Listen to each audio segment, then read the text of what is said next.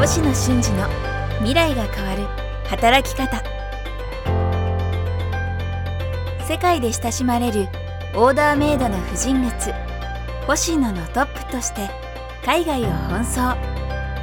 公認会計士として年商100億円企業のコンサルティングも手掛ける星野俊二が未来が変わる働き方をお伝えします。独立起業経営海外移住。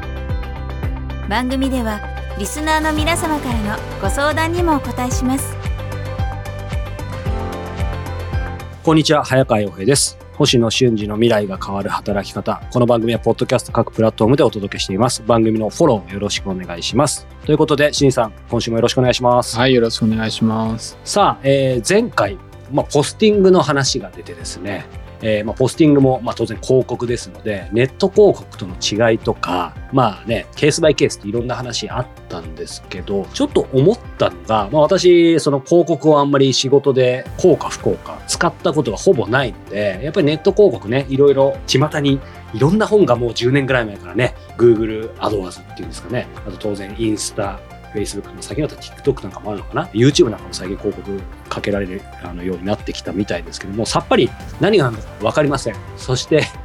あのまあそんなドヤ顔して聞くことじゃないんですけど、やっぱり清水さんずっとその辺をね、あのやってこられて、まさにビジネスレポートとかでもお話したように、本当にその海外に行って日本どころか、実際成果を出されているんで、まあ、東大元暮らしということで、やっぱりそこのネット広告についてね、あの基本的なことを、まあ、本当の触りの触りだと思うんですけど、伺いたいなというふうに今日は思います。なので、まずズバリ、ネット広告、まあいろいろあると思いますけど、こうメインの今、ネット広告ってどんなものがあって、それぞれどう違うのかっていうの、まあ本当はこれだけでもなんか講演会3時間ぐらいになりそうですけど、ざっくりと教えていただくと今どんな感じなんでしょうね。あのーたくさんあります。ですよね。本当たくさんあって、基本はまず1回はい。誰かに何かを見せたい。はい。日本だと1円で見せられる傾向が続いている。それがそうか、前々回ポスティングだったら、例えば、ね、1回7円とかだけど。あらゆるものが、えー、とそれぐらいの相場で、まあ、まだ動いてるかなという傾向です。あの Facebook、はいえー Instagram、えー LINE、Twitter、Google の、えー、とリスティング、えーディスプレ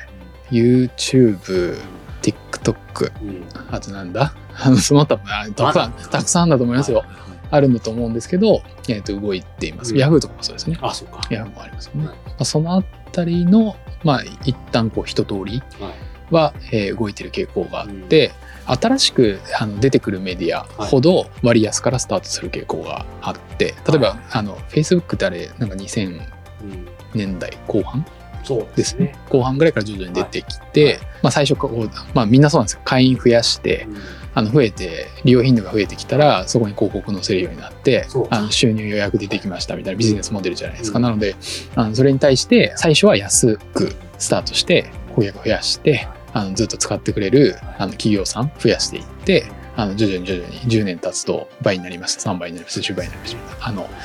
まあ、最初のが安いという傾向があって今はまあ1円前後で動いてるでしょこの1円前後っていうのは、えー、と他のえー雑誌とかテレビとか新聞とかサイネージとか他の広告よりも安い傾向がまあ強い。最初にかける単位は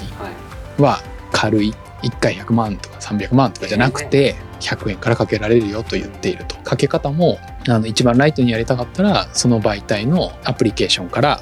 えー携帯で、えー5分あればうん。負けるよってはいう時代にはもうなっている。まあ広告かけないっていうあの方針うん。を取るビジネスモデルもあるんですけど、まあ基本的にはあの知ってもらった方がいい人には知ってもらうアクションをバランスを見て少量必ずやっていくっていうのが、まあ実は最適なんじゃないのっていうのが、あこれはなんか300万とかだったら全然別なんですけど、外れるかもしれないし。うんなんですけど100円からかけられて100人顧客になるみたいな可能性があるのに、えーやらないっていうのは、まあ、基本的にはあんまり僕はないんじゃないのっていう世の中にはもうなってるよねっていうまずまず前提があるとは思います。面白いですね。なんか、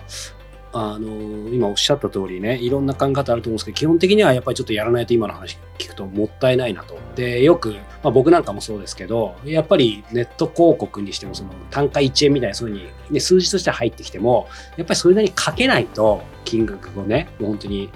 まあ、10万20万ぐらい少なくともみたいなイメージが強いんですよ。でやっぱりそれで効果が出るかっていうのもまた別の話みたいなものがすごい強いのでやっぱりあと周りなんかも意外とやったことある人1回ぐらいでうまくいかなくてとか、うん。あともう予算がないからって言いますけど今の話聞くと考え方によっては基本さえ学ぶはその予算がだからないからこそむしろうまく使った方がいいっていう考え方もなんかちょっとできるのかなと思うんですけどどうどうなんですかね？そうですね。究極自分の売り込みがパーフェクトでうん買ってくれる人が特定できていてその人にだけ知らせることができるんであればそれは例えば1円で1人のお客様を獲得することができるっていうそれがまず大原則で基本なんですよね。はいななんですが、えー、と絶対にパーフェクトではないですよね。絶対に、えー、1人だけに巻くことはできないですよね。特定できないからですね。なので、えーどの辺が落としどころかなっていうのを、えーと必ずビジネスごとに見極める必要があると。なのであのよく AB テストっていうんですけど少額うん。でこの人なんじゃないのっていう人に対して絞り込んで、えー、と巻いてあげる作業はをテスト的に行うことを、え2週間ほど繰り返すよねっていうあそれそれを、えー基本的には AB テストってあの一定の条件はい。下で一つだけ要素を変えて例えば動画を動画のテイストをちょっと暗めのうん。動画にするのか明るめのテイストにするのかとか、テキスト10文字でなんか A と B で2つに分けてそれだけちょっと変えてみた時にどういう反応を及ぼすのかとか、究極なんだろうこれ。これ男性に見せるの女性に見せるのすら影響を及ぼすんだとしたら男女で分けて巻いてみるとか。複数の要素があるんですけどそれを、えー、と1回テストしないとわからないというフェーズが必ずある。んですよね。なので1回やってうまくいかない当たり前っていうかあの、うんそのフェーズだからです。そもそもテストですよね。テストだからです。そのまだあジャッジする前の段階ですよね。それがでも逆にできできて、えー、と一番面白いところは数字が拾えるところなんですよね。いや本当ですよね。なので結果が数字で現れるので一番最初から急いで大金かけて広告打つのはやめてくださいねっていうのも原則になるという話です。なので AB テストの期間を経てトライアンドエラーを知ってであいいねっていう数字が出てきたらそれを徐々に広げていく増やしていくっていう発想を基本的には取りますと。うんでこの広げ方は、はいえーこれも面白いところで日本には限らないと。まさにですよね。まあ、相場はあれど、うんえー、と他の国でも通用しますよねという話が、えー、と出るので拡張性が非常に強いというのも、えー特徴ですと。まあいろいろ私もやったんですけど、まあ最近はやっぱり YouTube が強いうん傾向がある。ちょっと前までは、まあ、一番強かったのはやっぱり Facebook、はい。Instagram が強い傾向がある。でこれはな何が強いかというと情報をやはり拾いやすい。うん。自分が学習できる。うん。経験を積んでいくと自身が学んで学習してえ磨かれていく傾向があるっていう一つの軸があるのと、はい。同時にその Facebook、Instagram は、えーと中におそらく人工知能が搭載されていて勝手に索敵してくれる機能がもうずーっと昔から備わっていて、まあ、プライバシーに問題になってるぐらいまで索敵能力が強いとはいい。うところの二軸です。なのであの、まあ、媒体自体が選び抜く力が非常に選別する力が強いっていうのと自分自身もえー学ぶことでえー選別する力が強くなると効果が最もやっぱり高高まりやすくなるというのが、まあ、二軸あるので Facebook、Instagram っていうのはまあまあこうここ、まあ、10年15年ぐらいずっと、まあ、いわゆるこうウェブのマーケティングにおいてはまあ非常に強い、はい、これでもそうすると今そこから YouTube に移りつつあるというかってことはまあ要はメタから Google に移ってるっていうことですよね。もともとあのその YouTube は索敵する力がちょっと弱かったんですね。私もなんか何回かかけてたことあったんですけど、あの動画を見るじゃないですか、はい。見るっていう中に埋め込まれて、えー、と別にあの YouTube 登録するときに男ですか女ですかなんて別に。入れる必要ないじゃないですか、まあよっぽど入れたい人は入れるかもしれないけど、そんなね、マスじゃないですもんね。自分の年齢も入れませんよね特に。何にも入れないんうんですけど動画がこう非常に活発に動くようになってでそこに人工知能が搭載されて情報が処理できるようになってくると男が見る動画と女が見る動画って違ううん。じゃないですかはい。おそらく。はい。20代が見る動画と50代が見る動画ってやっぱ違う。じゃないですかなんかそれが溜め込まれていくと、このなんか端末で見ているので、携帯のその IP アドレスとその見ている動画の数種類からある程度この人男だろうって。この人35歳でしょって。うんでこの人なんかサーフィン好きだろうとか、いうん。やこの人なんかメーカーで働いてんなとか、はいはい。っていうのがある程度推測されて、で推測されるとその人にだけうん。巻きたいはい。広告費を払ううん。事業者の方とのマッチングがうまくいきやすくうん。やっぱりなると。っていうところになってくるので、えー、と一旦その今までその YouTube が、えー、ととりあえず知ってもらいたい見てもらいたいっていうところから本当に買ってくれる人に見てもらいたいまでにちょっと育ちがちになったっていうのが最近のその 5G が動き始めて動画が活発化し始めたなんか直近のその3年5年の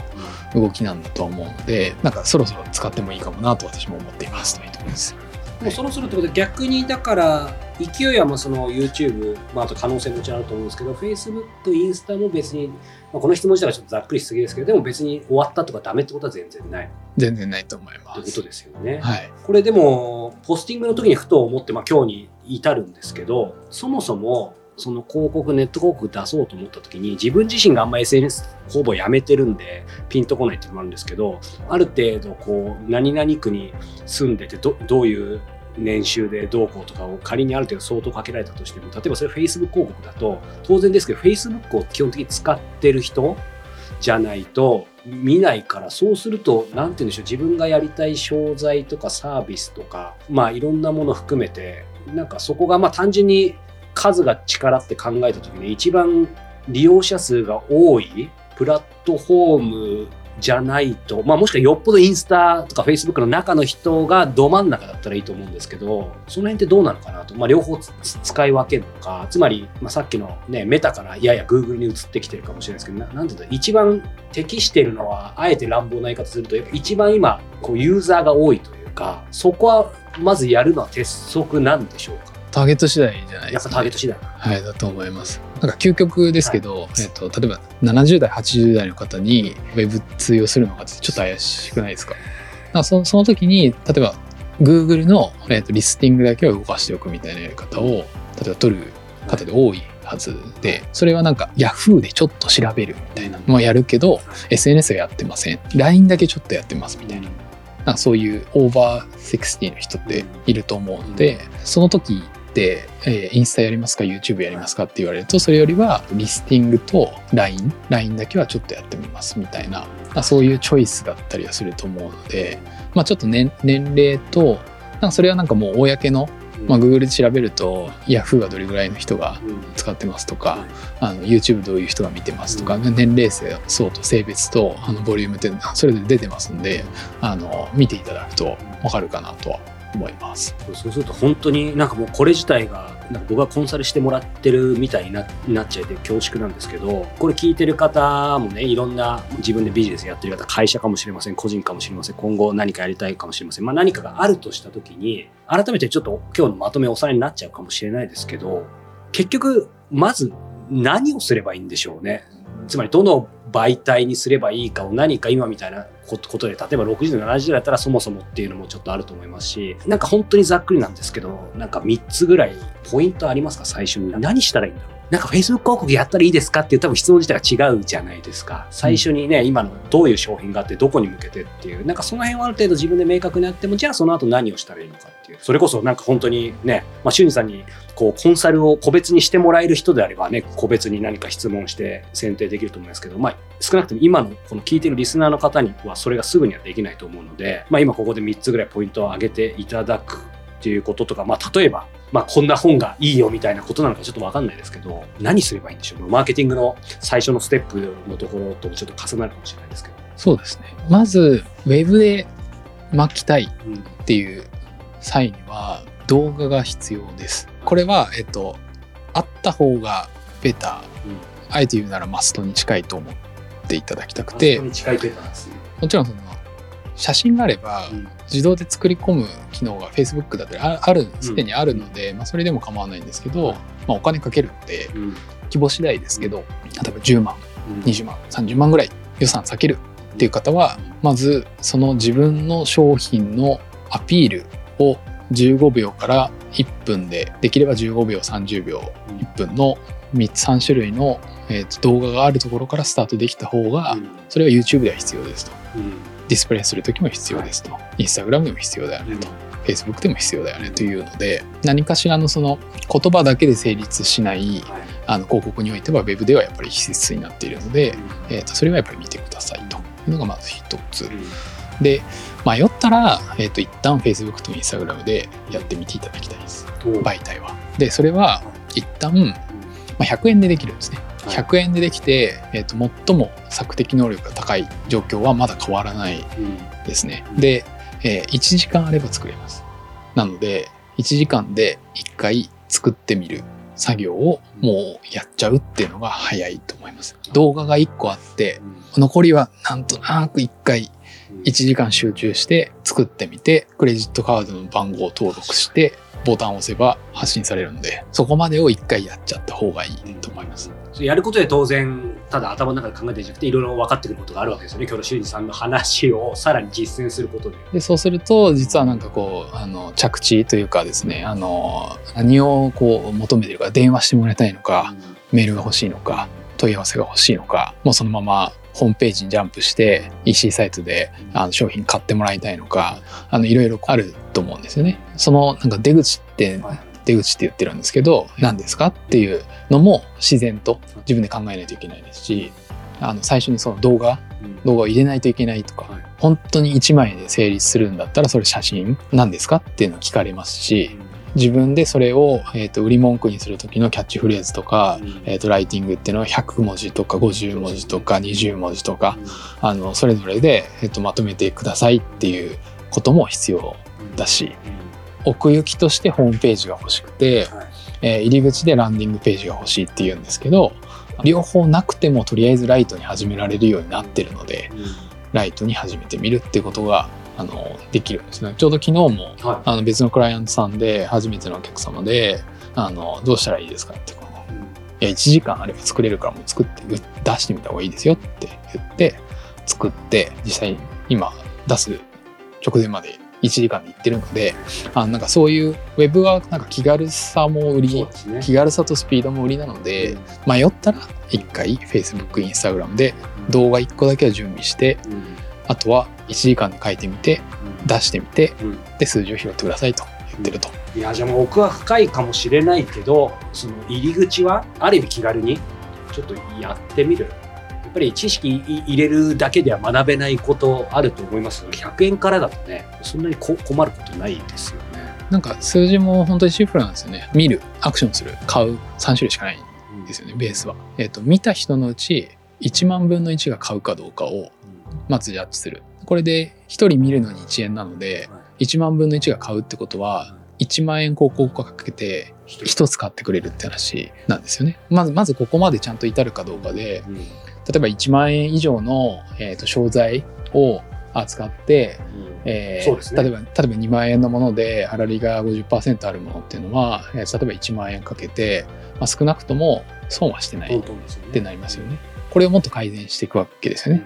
ご5000分の1で買ってくれるようにするとか、うん1000分の1で買ってくれるようにするみたいな話が出ますと。でベースはやっぱりまず1万円かけて、えーそのうちの100人。うん。100人がアクションをしてくれた、うん。アクションをしてくれたうちの100分の1が買ってくれた。これで1万分の1なんですよね、シンプルに。うん。でこの角度をそれぞれで上げていくっていうもう本当にシンプルな話ですね、うん。1万人に見せたら100人じゃなくて300人500人にアクションをしてもらいたいと。アクションをしてくれた人人人のうち100分の1ではなくて100分の2100分の3買ってもらいたいと。それで数字が全く変わるので、あのそれの積み重ねを AB テストから重ねていくと。2週間で1回最適にはなるけどもその AB テストを3回4回繰り返して1ヶ月2ヶ月。でそこからいいものができたっていうところから徐々に徐々にターゲットを広げていって1ヶ月2ヶ月3ヶ月と。だいたい半年ぐらい続けるな予算組を採取していただきたいっていう感じですね最初例えば50万で500万ぐらい売りたいなってとか5万円で100万ぐらい売りたいなってまず考えると。でその5万円の割り振りっていうのは最初の初月が5000円5000円とか。でその後1万円ずつ残りの三月で使っていってもいいし50万だったら最初最初の1割ですね。5万円を1月2月で分析ししてくださいと。残りの40万45万で借り取ってくださいと。売り上げ上げてってくださいという動きを取るので半年でちゃんと振ってくださいねっていうのも50万あるからって言って最初の2週間使わないでねっていうすね。飛んじゃうんでいやでもなんかねやっぱり何もわからないとにかく広告お金ない予算ない怖いみたいなのありますけど今の話聞いてるとね特にまあその個人だったとしても、ね、半年で5万円とかだったら、まあなんとかなるじゃないですか、普通は。で、50万っていうのは企業で考えたらね、やっぱりゼロ一つ今の個人と違うから、なんとかなると思うので、やっぱりやる価値は、やる価値っていうか、ちょっとなんか若くしてきましたね。な小さく売って、うん自分でなんか目標を決めて3000円で1個売るだったら1個売るで2000円で1個売るだったら1個売るでそこまでは1個売るまでをもうじりじりじりじりあのひたすら磨いてやっていく感じですね。1個売れてそれ儲かるなってうん1個売れたものが儲かるなって思ったらそれを増やせばいいだけなので。うん。じゃあそういう意味ではね、まあもちろん全てが計算通りいくわけじゃないと思いますし、それこそ僕らがずっとこのシリーズでお話したように、起業してあのね、全てが実際やったらうまくいくわけじゃないよって話ありましたし、まあ広告もトライアンドエラーあったと思うんですけど、広告に関してはある程度トライ、トライ、トライしていくと、まあ商品がいいものとか、例えば動画がちゃんとしたものっていう大前提あると思いますけど、ある程度シンプルにロジカルに結構やっていけるって感じなんでしょう。うんビジネスそのものよりも。そうですねビジネスそのものの方がよね一番読めないですもんねと思います。はいうんいやーありがとうございます。もうお話まだまだね、尽きないんですけどもね、今後も、あのこれも広告に関していろんな形で引き続き伺っていきたいと思います。まあ今日は本当に触りの触りでしたが、えー大変勉強になりました。ありがとうございます。星野俊二の未来が変わる働き方。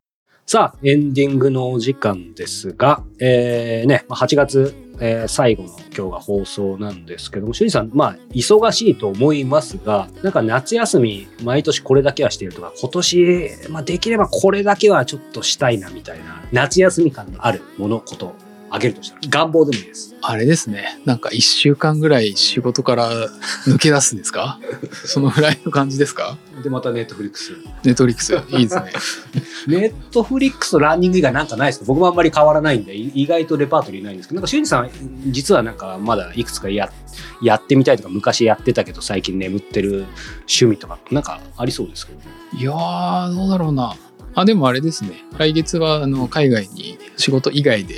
あ、本当ですか？行けそうな感じですね。今のところ。それは差し支えないけど、どう？シンガポールですね。なんか仕事の匂いしますけど大丈夫ですか？うん、大丈夫じゃないかも。しかもそのまままた、あの、クアラルンプール行ったりみたいなね。ああ、やめてほしいですねやめて。ほしいですね。ちょっと仕事の匂いはするんですけども、じゃあね、ぜひ、マーライオンとた戯れてきていただいて、はい、チキンライスも食べてきていただいて、はい、食べていきます。はい。ますさあ、えー、毎週、えーお伝えしているようにもう間もなくですね、え9月の8日ですね、俊二さんが、えー六本木ヒルズで、えー朝のヒルズブレックファーストというトークイベントでお話をされます。詳しくは、えーこちらもヒルズブレックファーストで検索していただくと詳細出てくると思いますので、ぜひチェックしてみてください。そして、引き続き番組では俊二さんへのご質問、どしどし募集しております。詳しくは概要欄をご覧いただけたらと思います。ということで、今日も、えー、俊二さんありがとうございました。はい、ありがとうございました。